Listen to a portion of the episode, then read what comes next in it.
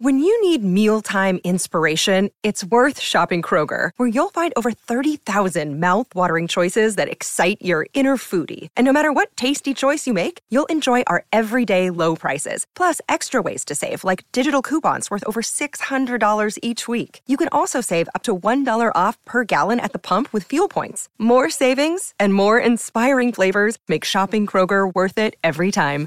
Kroger, fresh for everyone. Fuel restrictions apply. Another day is here, and you're ready for it. What to wear? Check. Breakfast, lunch, and dinner? Check. Planning for what's next and how to save for it? That's where Bank of America can help.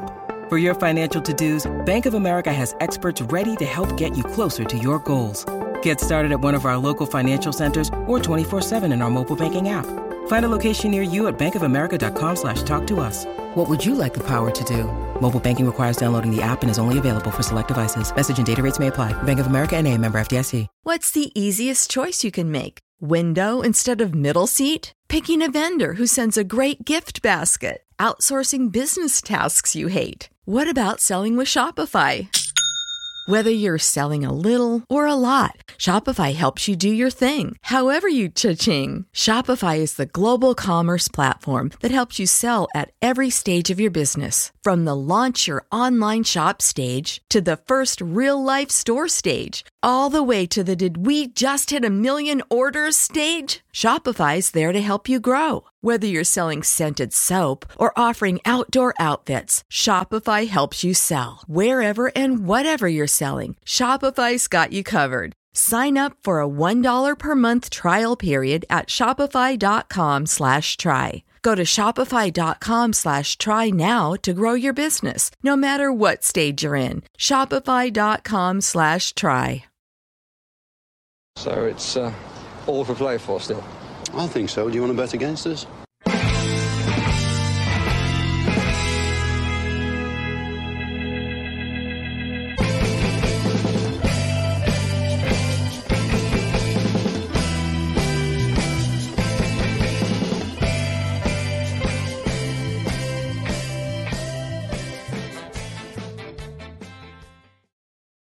Hi, villains, and welcome to For the Love of Paul McGrath podcast. Really quick one here. I have about a 10 minute break in work, and I decided I'd pop on and talk to you about nothing other than my favorite topic football players and transfers. And as today is transfer deadline day, what better time than to talk to you guys about uh, somebody that has been linked with Aston Villa this morning by Mike McGrath in the um from the from the Telegraph.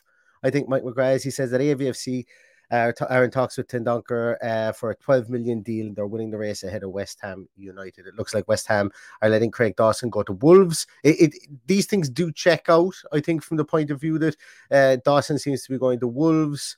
Um, but uh, Bednarek seems to be going from Southampton to um, to West Ham, and uh, Dendoncker then moving from uh, Wolves to Aston Villa. Now, there's a bit of intricacy with regards to this deal, and from the point of view of, um, this may not, this I I kind of half hope that this isn't the the, the centre half that we're signing for centre half cover, uh, but I do hope that he is um, the defensive midfielder signing that uh, that we may be bringing in. Obviously, I would still want an eight if this guy comes in, but there's been a lot of rumors about a lot of players today. There's been a Conor Gallagher rumor that we're it was rumored that we're back in in for Sarr again. I do have something on that that I will uh, if if more concrete information comes on that that I will try and jump on for something it's rumored that we're in for Coletta Carr. It's rumored that we're in for like it's, it's the rumors are just rumors and rumors on top of everything. And and as they said, as uh, Douglas Reynholm said in the IT crowd, uh, who is one of the most fantastic comedy characters of all time. And if there's somebody out there who hasn't seen the IT crowd, please watch it. Douglas Reynholm said that there was rumors that there were rumors, but they turned out to be bullshit. And I'm expecting an awful lot of that today. But let's have a look at Leander Dendoncker. Um, Leander Dendoncker is a really interesting character. He's a really interesting. Uh, player. He's got literally he's got loads and loads and loads of talent. He's a bit slow. At this Wolves team, he has uh, he's kind of dipped in and out of this Wolves team. He played um, from memory and, and it'll come up in a slide actually. Why don't I just bring it up in a slide in a minute? There it is. So he had 21 starts last season, nine as a sub. He's had 249 starts in his career and he's 27 years of age. Um, he's played a lot of football, came from Anderlecht to uh, to Wolves. Um, a big money signing at the time. and uh, he's obviously a Belgian international. He's 20, I think it's 29 caps for Belgium as well. But what he does is sometimes he gets caught between two stools um, between that centre half and that and that central midfield um, moniker because he's exceedingly defensive. He's a really defensive player, and he's one of these players that because he gets caught between two stools, his stats don't look very good as a defensive midfielder when you look at him from the point of view of how he stacks up against probably number eight. And when we look at the players that we have in a moment, and I want to say that as well because a lot of people will say, and Paddy and, myself have spoken about it, that yes, I, I will always look at stats. There's always context around stats, and there's always uh, there's always reasons for certain things. So you have to look at them. You can't look at them in a vacuum. You have to look at them in conjunction with other things, like obviously with what you see on the field. Dendoncker's an imposing man. He's always played well against us. I don't, I don't think I've ever seen him play badly against Villa. I'm open to correction on that, but uh, he's he, he's quite a good player. Um, from that point of view, he's not going to do any like 40 yard Rabona passes down the wing to people. He's very disciplined, holds his position really, really well, stops people playing through him. Um, and he doesn't like the finer things in the in, in in footballing life as in he's not going to carry the ball. He's not he, he kind of reminds me a small a bit of guido rodriguez except he's not as as aggressive. And what i mean as aggressive guido rodriguez should be a mortal kombat. Like that's the type of player that he is, and we all know how much I love Guido Rodriguez, and we love to see him at Aston Villa. This guy's that same stopper type mentality as as a Guido Rodriguez. Um, and uh, he's somebody that's kind of fallen victim of the fact that Wolves like to play Neves and Moutinho in that kind of role, play the two people back there. And then Donker is deputized there. He's come in, he's played it at centre half. And Wolves over the years with Nuno Espirito Santo and, and specifically with Bruno Lage um, have decided that they want players that, that are kind of moldable from the point of view can step out into defensive midfield like a Dendoncker or like a Romain Saïss that they had as well there at centre half as well. So he's um but but what it does is it affects their numbers because they fall between two stools from a numbers point of view. But when you watch him, you see he's an imposing type character. so I hope that that kind of makes some sense when I say it like this uh, and when, when I put it like this. Um, 12 million is a pretty decent deal, I think, for somebody like this. 27 years of age, Belgian international. You know, I think 12 million is a pretty decent deal for this guy. Um, it would have for me, it would for me would have to signify that we're moving to a 4-2-3-1.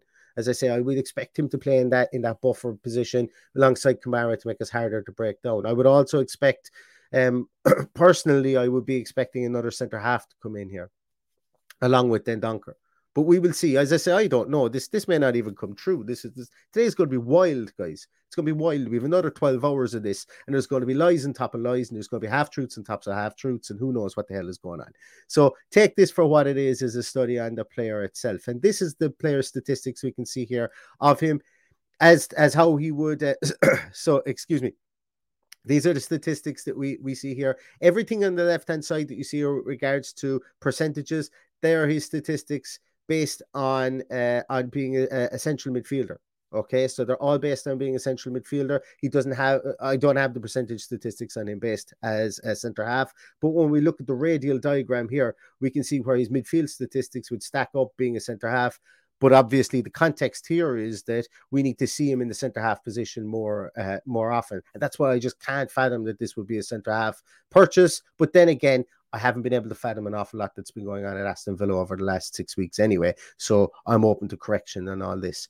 For the beautiful people that you guys are, I've added in Callum Chambers here, even though his sample set is small. You'll see the red line is Callum Chambers, the white line is Ezri Konsa, the the uh, pink line is uh, Tyrone Mings, and the yellow line is Leandro, De- uh, Leander Dendoncker you can make up your mind regards to this. He's going to be a central defensive midfielder. He's going to have op- more opportunities to pressure. That's where you can see the greatest gulf between these players. The context is there with regards to that. From a tackling point of view, he tackles at the same clip as as, uh, as Callum Chambers, who is by far the best, uh, or by far tackles the most of players within our team.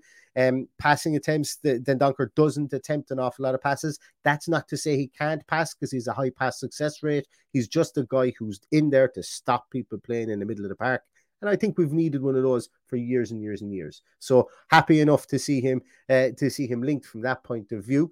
Um, just keeping an eye on the clock because I have a finite amount of time. Let's see how he looks with regards to um, our central, our, our midfielders at the moment. Now, once again, red line is Douglas Luiz, white line is John McGinn, pink line is uh, is Jacob Ramsey. Do not for me, as I say, the panic does not set in when you look at this radial diagram with regards to to how he performs with regards to other players. He's like like literally he's not tasked with doing anything other than stopping players. That's what that's what he's been told to do at Wolves. His numbers have been affected by the fact that he's fallen between two stools, as I mentioned. He doesn't progress the ball forward. He's very much a George Boateng type. He progressive passing distance isn't there. That's what he's been asked to do. And uh, you know, sometimes when when we look at statistics, they can be overblown. Um, and you have to look at the player and you have to look at footage of the player as well. And you have to do both things. You, you just have to. Otherwise, you're you're looking for confirmation bias. And that's something that we try not to do. Well, I certainly try not to do, but we all fall victim of it as human beings. So it's important to see the differences between the two sides here. I am not in any way, shape, or form saying that this guy is the second coming of Lothar Matthäus because that would be silly. But what I am saying here is that when you look at him with regards to our midfielders who are asked to do completely different things with the ball, they're asked to be all things to everybody at the moment and have been over the last 365 days. Um, when you look at that, he looks um, and plus, also, let's be honest as well, the statistics that I've chosen to pick here for a more complete are, are for a more complete midfielder. I want people, you know, when we're looking at players here, you, these were for number eights essentially, someone who, who needs position stats, passing stats, defensive stats, and so on. But like when we look at it here, he's very much a stopper type midfielder, and that's why I wanted to show the differences between um between how he looks when we put him when we put his numbers up against our, our midfielders and also against our centre halves here as well as to what he's done um, done for Wolves. So, look, it may come off, may not. We will be back. We will speak a small bit more about him if he does. I hope this is uh, has been enlightening for people. I hope you uh, that it makes even sense. But what I would say for this guy is that um, for me, he's an he's an interesting uh, an interesting link. I think for 12 million, you should definitely be um, um, should be definitely interested in somebody like this. He's got a lot of miles left in the tank at only 27 and a half years of age. And uh, as I say, his skill set from the point of view of making us more hard to break down, his structural ability, his structural um, attention to detail, his positional ability. His positional ability is really good, guys. Really, really good. As in, you know, he's not going to break out of his detail if he's positioned to. And, and look, once again, I know I'm go, there's probably going to be tens of comments in here that says, "But sure, if Gerrard tells him to to to uh, stay out in the wing, he's does that mean he's going to stay out there? This guy's positional sense of where to stop the ball coming through and how to play in a defensive midfield position is is is pretty decent. It's probably the best that we would have on the team um, at the moment, and I think I, I'm all for structure at the minute. I'm all for players who can play uh, in structure and can stay structured, uh, specifically in midfield.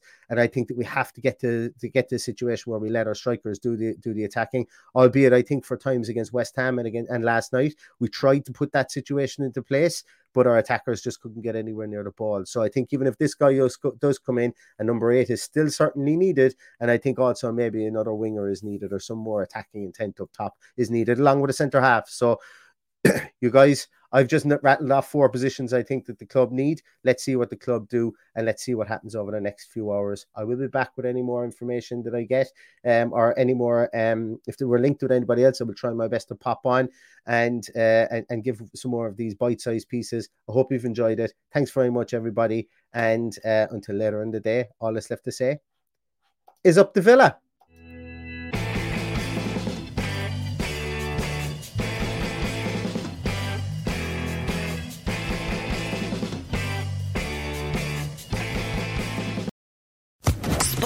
Podcast Network.